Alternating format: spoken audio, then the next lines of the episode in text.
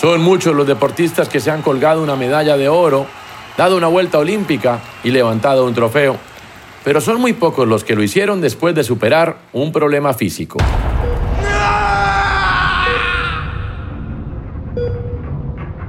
Les dijeron que jamás podrían hacer deporte, les cortaron las alas y los dejaron sin sueños.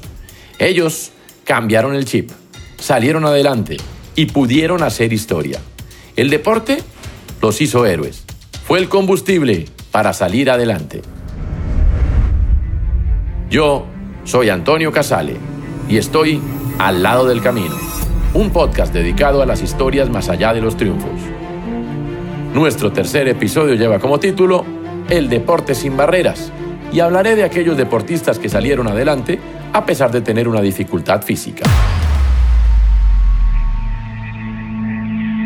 Miles de deportistas alrededor del mundo tienen una historia que contar. Muchos de ellos vivieron un infierno y otros lograron evitarlo. Para nadie es un secreto que el deporte ha servido para olvidar grandes tragedias, ocultarlas y evitar que el planeta sufra más de lo normal. Todos los vemos durante noventa minutos, gritamos, sufrimos y vibramos con las emociones que ellos nos entregan. Sin embargo, nadie sabe de su pasado y de los esfuerzos que tuvieron que hacer, las burlas y los frenos que tuvieron que aguantar después de sufrir una enfermedad.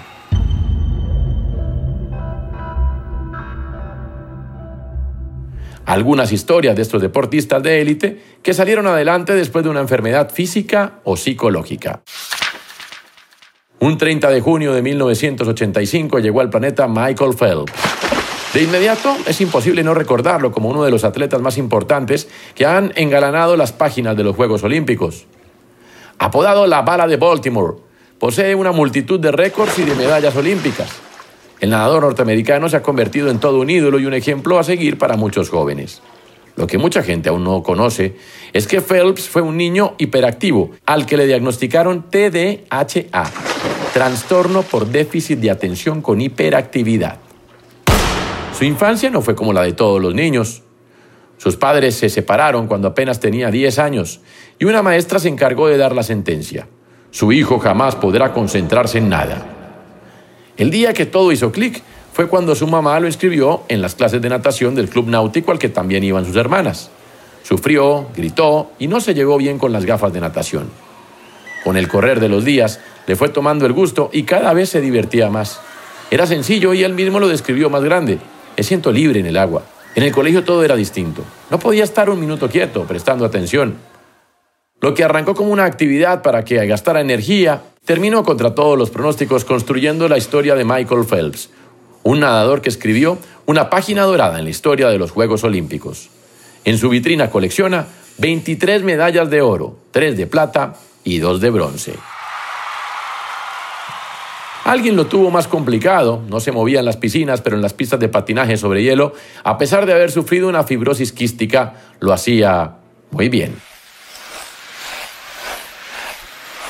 Se trata de Scott Hamilton, al que sus papás dieron en adopción cuando tenía seis años, porque cuando cumplió dos desarrolló una enfermedad muy extraña que no le permitía crecer.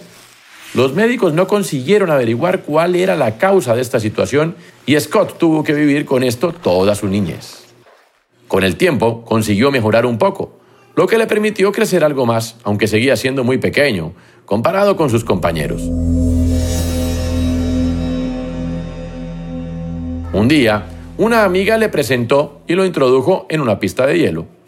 Desde ese momento no dejó de visitarlas.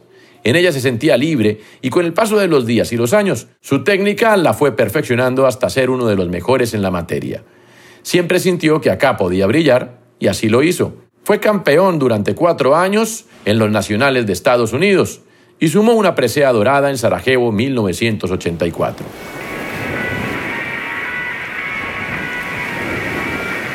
Siempre se ha pensado que surfear es apenas un pasatiempo, que solo se necesita una tabla, vivir cerca al mar y pararse encima de ella para disfrutar.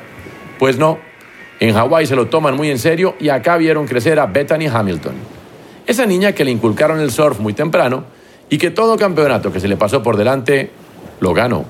Sin embargo, todo iba a cambiar.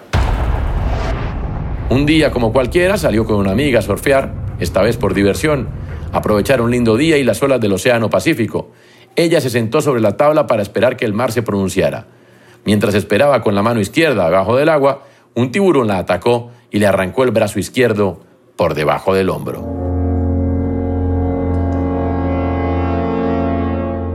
Se pensó lo peor. Fueron días difíciles, pero apenas en diez semanas volvió a subirse a una tabla. Antes, tuvo que aprender a nadar con un brazo y a conocer su cuerpo dentro y afuera del agua.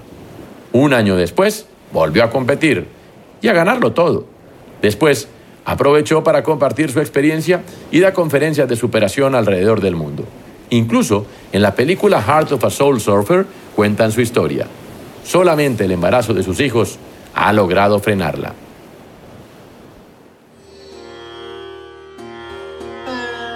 Que una mujer participe en los Juegos Olímpicos es algo normal, más hoy en día cuando tienen las mismas oportunidades de los hombres. Resulta que los Juegos Olímpicos de Londres, la yudoca saudí Wojdan Shaherkani compitió por primera vez bajo los colores de su bandera, de su país. En una nación donde las mujeres deben pedir permiso a un hombre para viajar, trabajar, casarse, divorciarse e incluso tratarse en un hospital, la participación de la yudoca en estos Juegos ha levantado polémica. El hecho de competir o de vestir ropa ajustada ha levantado las críticas de algunos sectores de la sociedad saudí contra Shaherkani, que, aún así, hizo historia a lo largo de los pocos segundos que duró el combate. ¿Cómo le fue? Eso pasa a segundo plano. Shaherkani, que solo tiene cinturón azul, dos niveles por debajo del negro, es una insignia en su país. Una heroína y una inspiración para todas las niñas que sueñan con representar a su país en las máximas justas. Fueron los mejores noventa segundos de su vida y con eso hicieron historia para siempre. Se acerca Chilavert.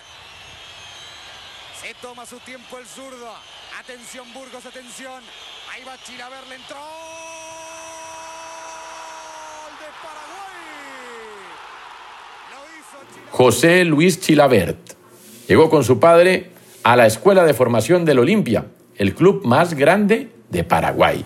Tenía trece años y tenía algo de obesidad, un poco pasado de peso, se paró en el arco, le tiraron unas pelotas y el entrenador le dijo a su papá que el niño no servía para el fútbol, que no servía para eso, que estaba en sobrepeso, que no tenía carácter y que no tenía habilidades menos para ser arquero.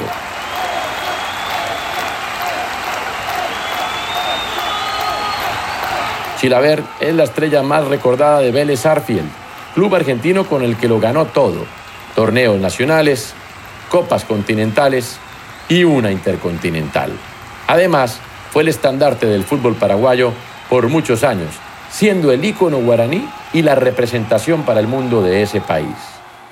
Veinte años después, atajando para el Racing de Estrasburgo francés, volvió a su país a unas vacaciones, tomó un taxi y se encontró con que quien manejaba ese taxi era el profesor que había negado que podía seguir adelante con sus sueños. Chilavert le recordó que él estaba en Francia jugando al fútbol, mientras que el profesor continuaba su vida tratando de ganarse unos pesos como taxista. Mi nombre es Antonio Casale y esto fue Al lado del camino, un podcast dedicado a las historias más allá de los triunfos. Recuerden activar sus notificaciones para futuras entregas. Cada semana tendremos un episodio nuevo. Esta es una producción de Podway, con guión de Cristian Mejía, producción de sonido de Mauricio Castañeda y la producción ejecutiva de Alejandro Vargas.